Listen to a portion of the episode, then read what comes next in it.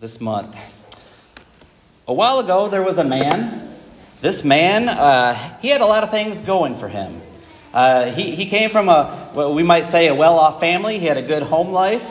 Uh, this man uh, was young, uh, he was good looking, and he was a hard worker.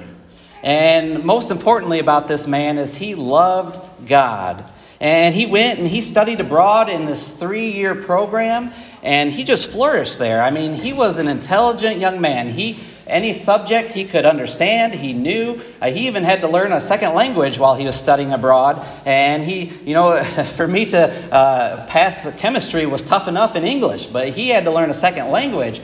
But he excelled in all of the different educational backgrounds that, that he pursued. Uh, he even had his friends join him on this, uh, this three year program, so he wasn't alone. Again, a lot of things going for him. He had a nickname given to him while he was there, and after three years of training, he actually stayed put uh, at that same place because they uh, liked him so much that they kept him on there. Well, during his stay, at one point, this young man's faith was tested. See, he was asked to do something that, you know, he just knew wasn't right. Uh, a matter of fact, he knew that if he would to do this thing, it would have been sinful for him to do that. And he knew that it wasn't right, and so he spoke up. He, he had the courage to speak up and say, Listen, I, I don't feel comfortable doing this. Can we find an alternative? And at first, those in charge were hesitant, but eventually they agreed because they respected the young man so much. And at the end of the day, everything worked out fine.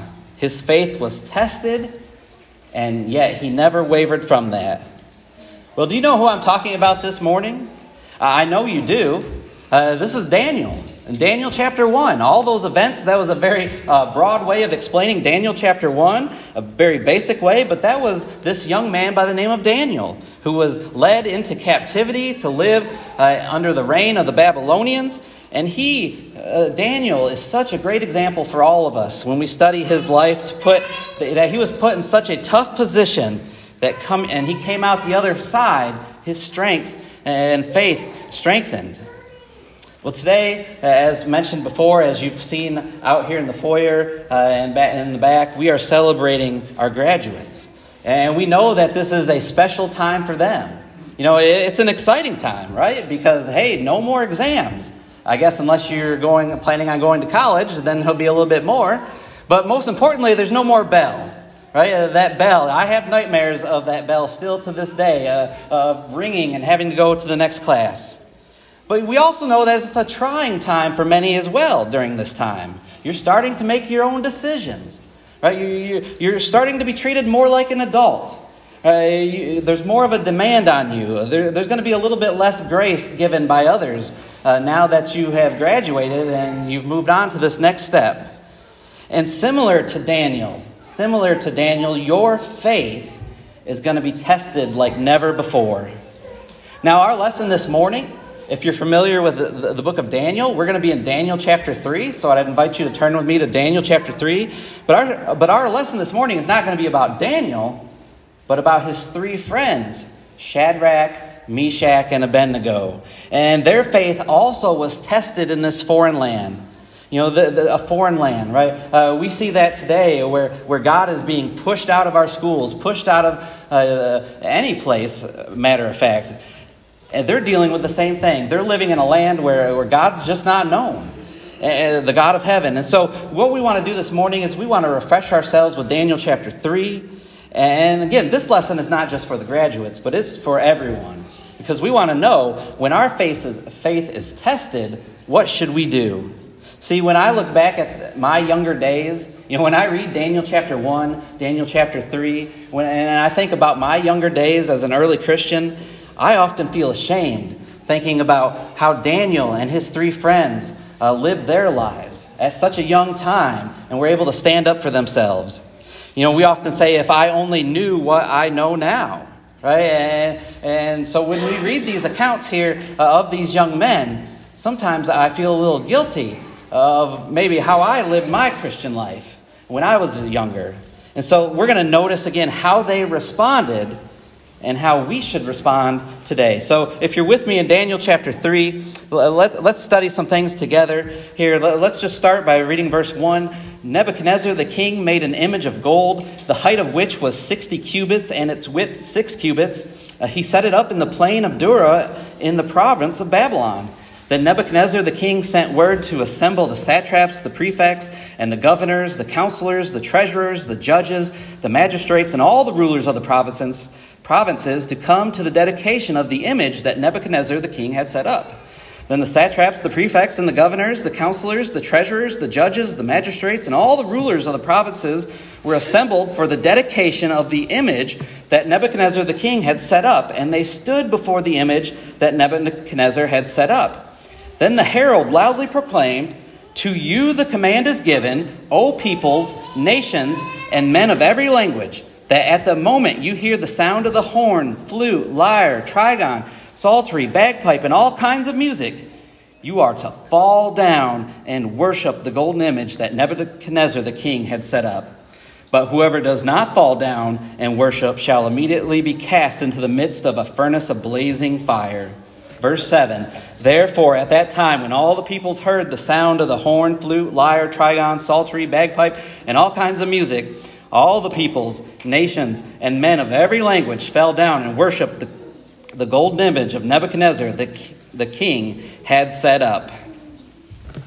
So, Nebuchadnezzar, the king of Babylon, he sets up this great, great idol. Uh, if we were to put this in our terms, it would have been about 90 feet tall and 9 feet wide. Right, this sort of a weird dimensions for this idol, and we don't really know what it looked like. Maybe it was uh, an image of King Nebuchadnezzar, maybe it was an image of one of their gods. But he did this for two reasons, right? Number one, because he wanted the people to see it, know, was kind of like when you're traveling down the highway and you see those big crosses right next to the highway. They put those there because they want people to see it. It attracts you, it gets your mind uh, focused on the cross. Well, King Nebuchadnezzar wanted them to focus on this, this idol, to see it. And number two, he wanted the people to worship it. Right? So he brings all of his administration together. And he brings all those people together to, at this dedication of this image, and he commands them now, you, uh, at the sound of all of this music, and listen, you're going to go back and tell the people as well, but at the sound of all that music, all, all people are to bow down and worship this golden image. And he even promised severe consequences if no one were to do that, right? A stiff penalty to be cast into a furnace of blazing fire. Now, we might read that and think, really? Really? Would he really go ahead and do that to, to throw someone into a fiery furnace? Listen, Nebuchadnezzar, when we read about him in scriptures, he's a bloodthirsty, evil king. In the book of Jeremiah, chapter 29, verse 22, we read of these two false prophets, one by the name of Ahab and the other by the name of Zedekiah, and they're thrown into a fiery furnace uh, just because King Nebuchadnezzar had the power to do so. So it's evident that he didn't care about that. He wasn't concerned about burning people alive. This was something that he practiced. And so he says, all the peoples were to, are to fall down and worship at the sound of this music. Let's, let's continue on, starting in verse 8. For this reason, at that time, certain Chaldeans came forward and brought charges against the Jews. They responded and said to Nebuchadnezzar the king, O king, live forever. You, O king, have made a decree that every man who hears the sound of the horn, flute, lyre, trigon, psaltery, and bagpipe, and all kinds of music, is to fall down and worship the golden image. But whoever does not fall down and worship shall be cast into the midst of a furnace of blazing fire. There are certain Jews whom you have appointed over the administration of the province of Babylon, namely Shadrach, Meshach, and Abednego. These men, O king, have disregarded you they do not serve your gods or worship the golden image which you have set up. Then Nebuchadnezzar, in rage and anger, gave orders to bring Shadrach, Meshach, and Abednego. Then these men were brought before the king. See, apparently, when, when, when Nebuchadnezzar said all people were to bow down, there were three men who didn't, did they? And the Babylonians, they brought these charges up to King Nebuchadnezzar. Listen, there are three men in your nation that are not bowing down to this this, uh, this command. And it's not just three men, but these three Jews who are a part of your administration. You know, the Babylonians, this is a time to seek revenge, isn't it? Uh, because these men have climbed the ladder, so to speak, over them, uh, the, those who actually lived in the land.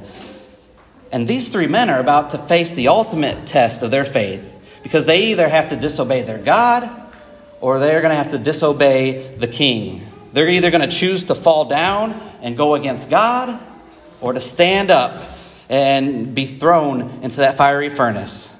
Listen, these three men, they grew up knowing the, the Ten Commandments. Uh, that, that God gave Moses on Mount Sinai in Exodus chapter 20. They knew that that first commandment, thou shalt not have any other gods before me.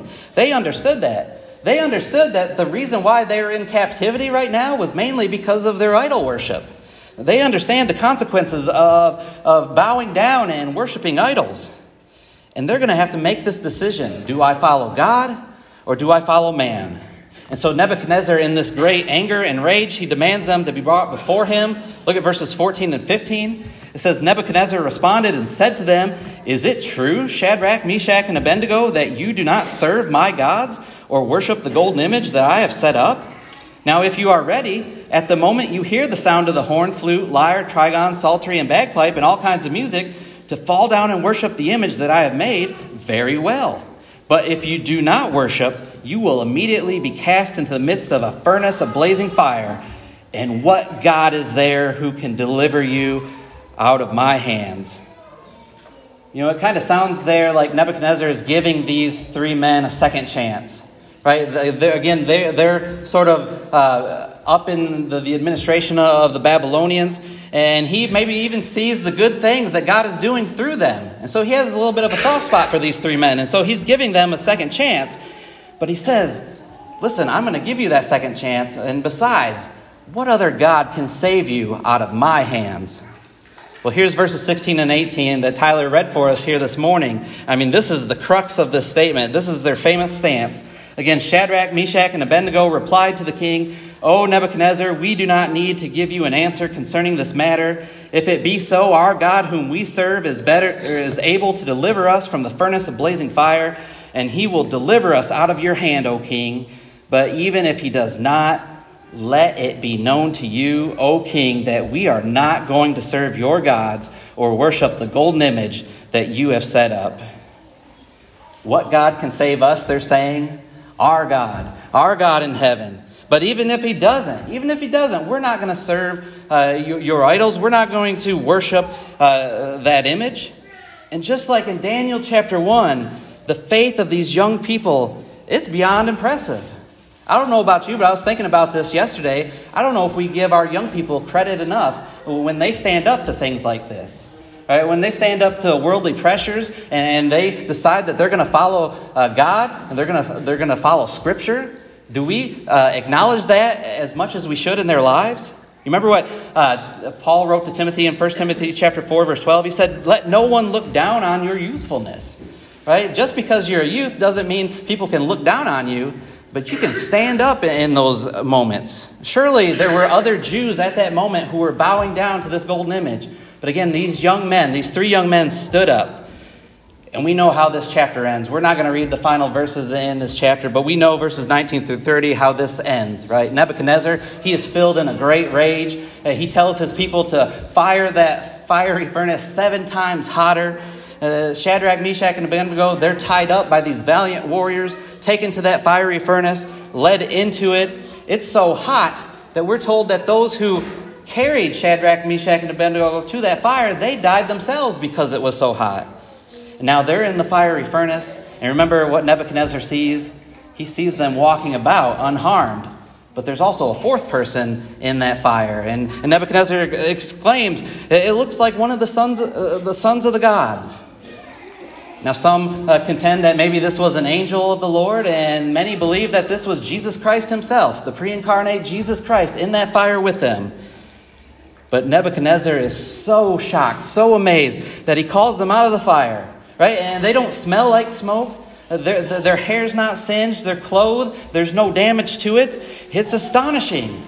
And remember, at the end of this chapter, Nebuchadnezzar makes a decree and says, Anyone who speaks against the God of Shadrach, Meshach, and Abednego they'll be torn limb from limb. Their house will be a rubbish heap because there is no other God who is able to deliver in this way.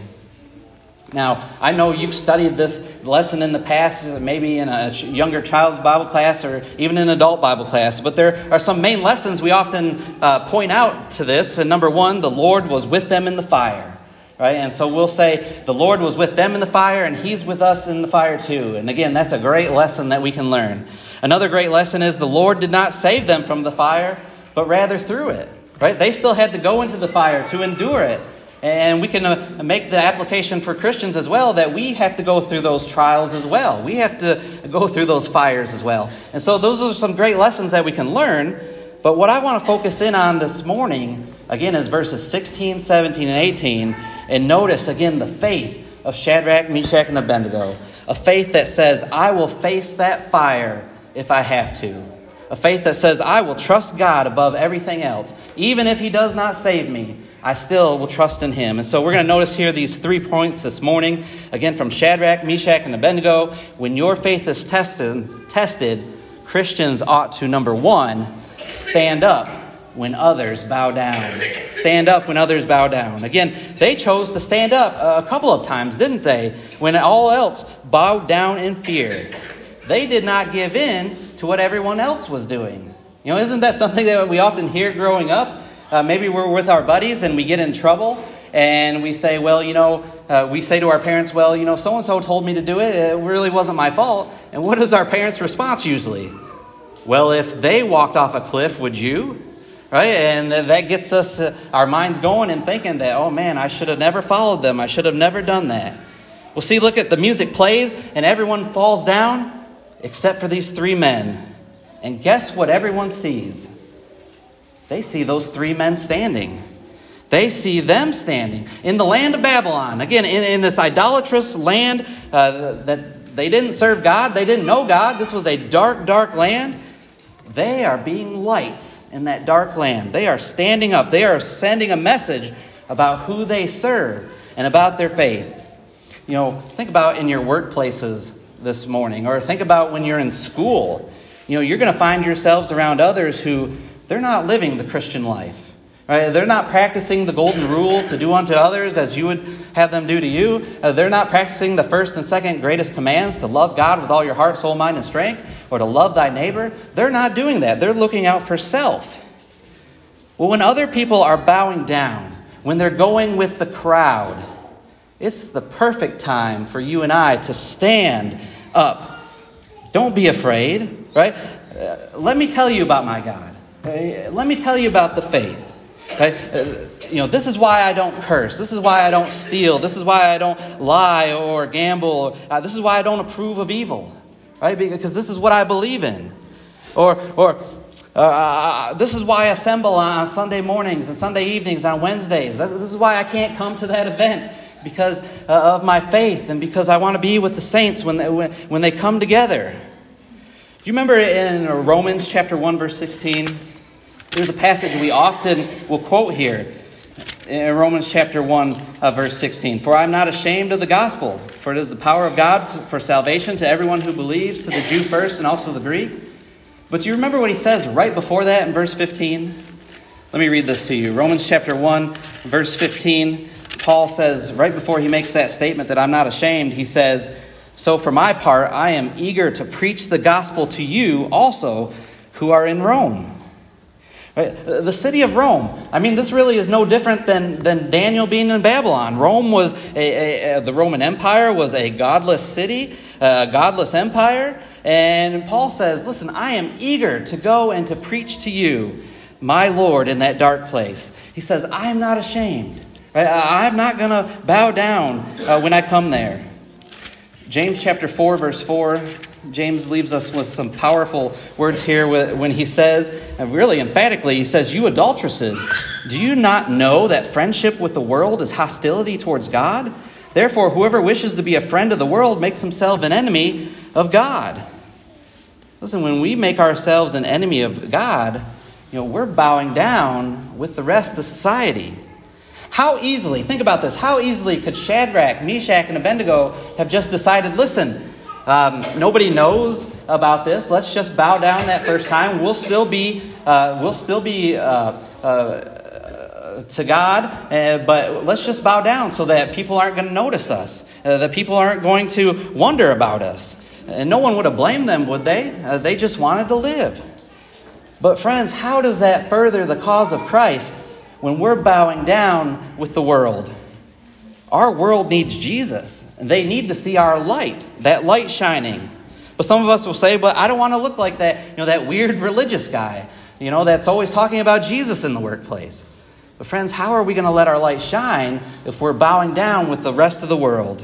So that's the first point we want to know to stand up when others bow down. Secondly, we need to believe God is able to do the impossible. Believe God is able to do the impossible. That's what they did. They believed God was able to uh, do that. They said that, in fact. Our God is able, they said. What God can rescue us? I'll tell you what God can rescue us, Nebuchadnezzar. Our God. He can, because nothing is too hard for the Lord. Do we really believe that? In Jeremiah chapter 32, and I'm going to turn to here because I want to read a few passages here from Jeremiah chapter 32. This is happening during uh, pretty much the same time as David is in cap, excuse me, Daniel is in captivity. In Jeremiah chapter 32, uh, Nebuchadnezzar, he's continuing his siege on the Holy Lands uh, here, and uh, this is about 18 years later. Daniel's already in captivity by this time, but he's they're still, you know, sieges didn't happen just uh, in a day, right? These took years and years and years to, to take over a country, to take over a nation. And so King Nebuchadnezzar, he's continuing his siege here, and Jeremiah, the prophet, he knows that uh, eventually the people are going to go into captivity, right? And they explain, or he explains to the people throughout in this chapter by saying in verse 33, listen, you guys won't listen. God keeps teaching you, but you won't listen. In verse 34, he says, You guys are, are worshiping these idols. You're bringing these detestable things in the house of God. And in verse 35, he says, You guys are practicing uh, child sacrifices. Uh, how di- disturbing, what an abomination these things are. You're going to go away into captivity. In Jeremiah, in verse 3 of this chapter, we see that he's imprisoned because he's been preaching this message. Well, look at verses 6 through 15. And again, I want to read this. I know it's a little bit lengthy, but God is going to tell Jeremiah to do something that to you and I, uh, to you and I, uh, to our ears, this might sound impossible. But in verse 6, it says, And Jeremiah said, The word of the Lord came to me, saying, Behold, Hanamel, the son of Shallum, your uncle, is coming to you, saying, Buy for yourself my field, which is at Anathoth, for you have the right of redemption to buy it. Then Hanamel, my uncle's son, came to me in the court of the guard, according to the word of the Lord, and said to me, Buy my field, please, that is in Anathoth, which is in the land of Benjamin, for you have the right of possession, and the redemption is yours. Buy it for yourself. Then I knew that this was the word of the Lord. I bought the field which was at Anathoth from Hanamel, my uncle's son, and I weighed out the silver for him, 17 shekels of silver. I signed and sealed the deed and called in witnesses and weighed out the silver on the scales. Then I took the deed of purchase, both the sealed copy containing the terms and conditions and the open copy, and I gave the deed of purchase to Baruch the son of Neriah, the son of In the sight of Hanamel, my uncle's son, and in the sight of the witnesses who signed the deed of purchase, before all of the Jews who were sitting in the court of the guard.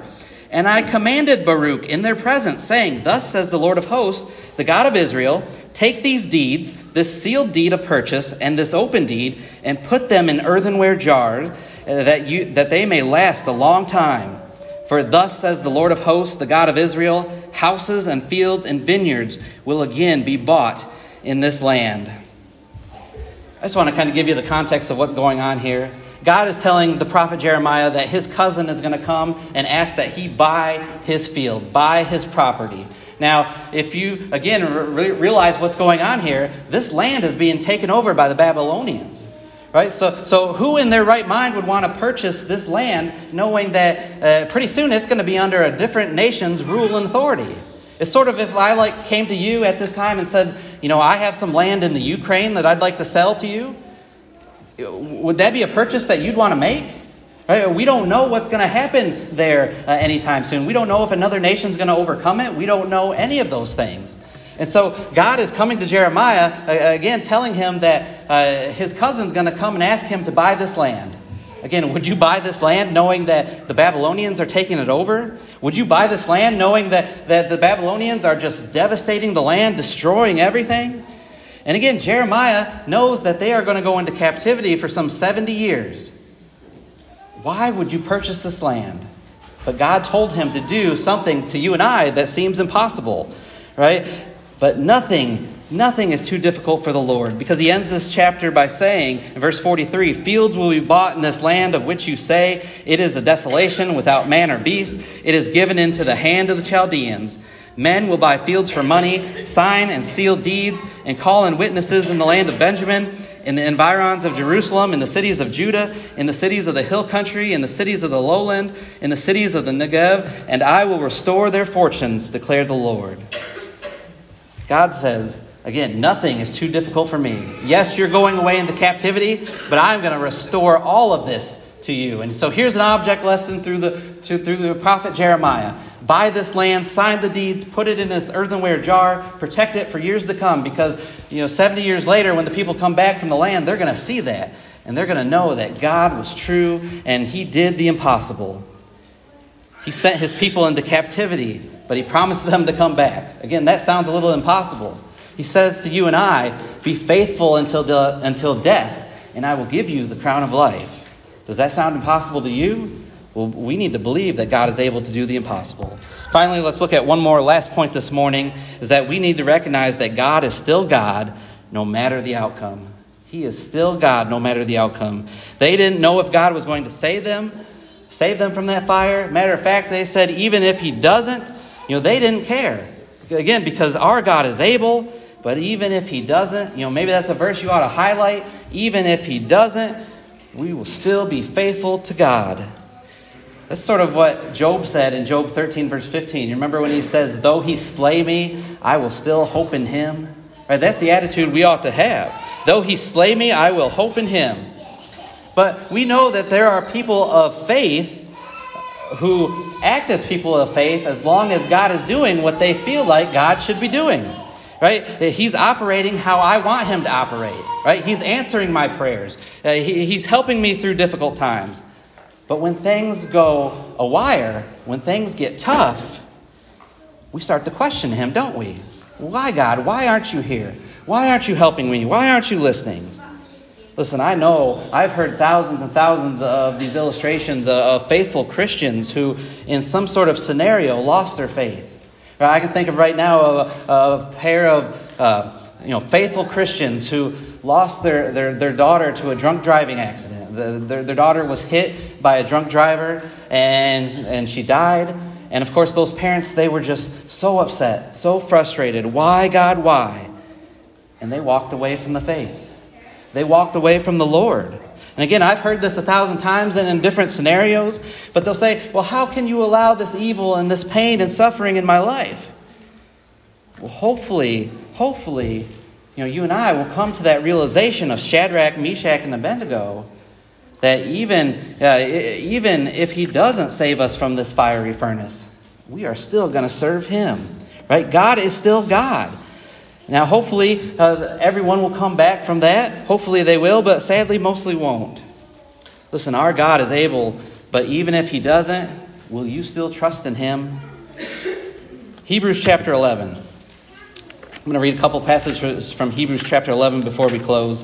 But Hebrews chapter 11, of course, this is a, uh, this is a chapter that you ought to know very well the hall of faith uh, all of these great lessons of by faith Noah did this, by faith Moses did that, by faith Abraham did this, and all of these great lessons. And then you get down towards the end, you know, in verse 34, for instance, uh, the first thing it mentions there in verse 34 is that uh, some of the faithful quenched the power of fire. You know, maybe that's a nod to Shadrach, Meshach, and Abednego. I don't know, but maybe that is. Uh, but but do you remember how this chapter ends? You know, if we if we look at verse 35, uh, let's just start reading in verse 35. Women received back their dead by resurrection, and others were tortured, not accepting their release, so that they might obtain a better resurrection. And others experienced mocking and scourging, yes, and also chains and imprisonment. They were stoned, they were sawn in two, they were tempted, they were put to death. with the sword. They went about in sheepskins and goatskins, being destitute, afflicted, ill treated, men of whom the world was not worthy, wandering in deserts and mountains and caves and holes in the ground. You know, we get the, the, the point here. Uh, many died because of their faith. Right? We, we begin reading in Hebrews chapter 11, verse 1, and we start to notice the faithful who, who by faith did these great things. And you know what? On the other end of it, God was still their God. But at the end of this chapter, we read about those who were faithful to the end, who died these serious, uh, disturbing ways, sawn in two, I mean, in the fire, all of these different ways. But you know what? Their God was still their God. And it even says here in verses 39 through 40, and all these, having gained approval through their faith, did not receive what was promised because God had provided something better to us, so that apart from us, they would not be made perfect. Though he slay me, though he slay me, God is still God.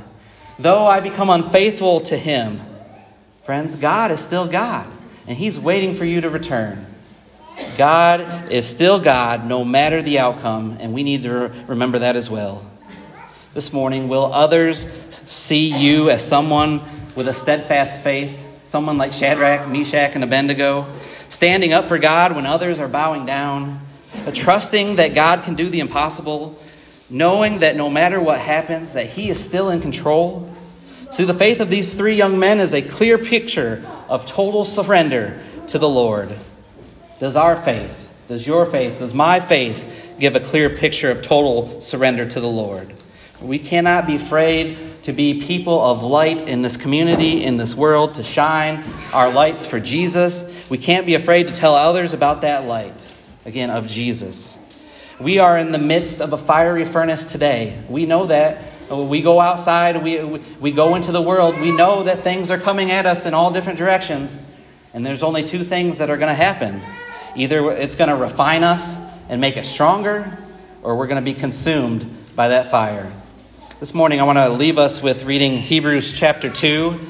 If you're still in the book of Hebrews, turn with me to Hebrews chapter 2. We'll begin in verse 1. We'll just read these last four verses, but I want you to notice what the Hebrews writer says here. And verse 1 here is up on the board as well. For this reason, we must pay much closer attention to what we have heard so that we do not drift away from it. For if the word spoken through angels proved unalterable, and every transgression and disobedience received a just penalty, how will we escape if we neglect so great a salvation? After it was at first spoken through the Lord, it was confirmed to us by those who heard, God also testifying with them, both by signs and wonders, and by various miracles, and by the gifts of the Holy Spirit, according to his own will. For this reason, friends, we must stay, pay much closer attention to the things that we have heard.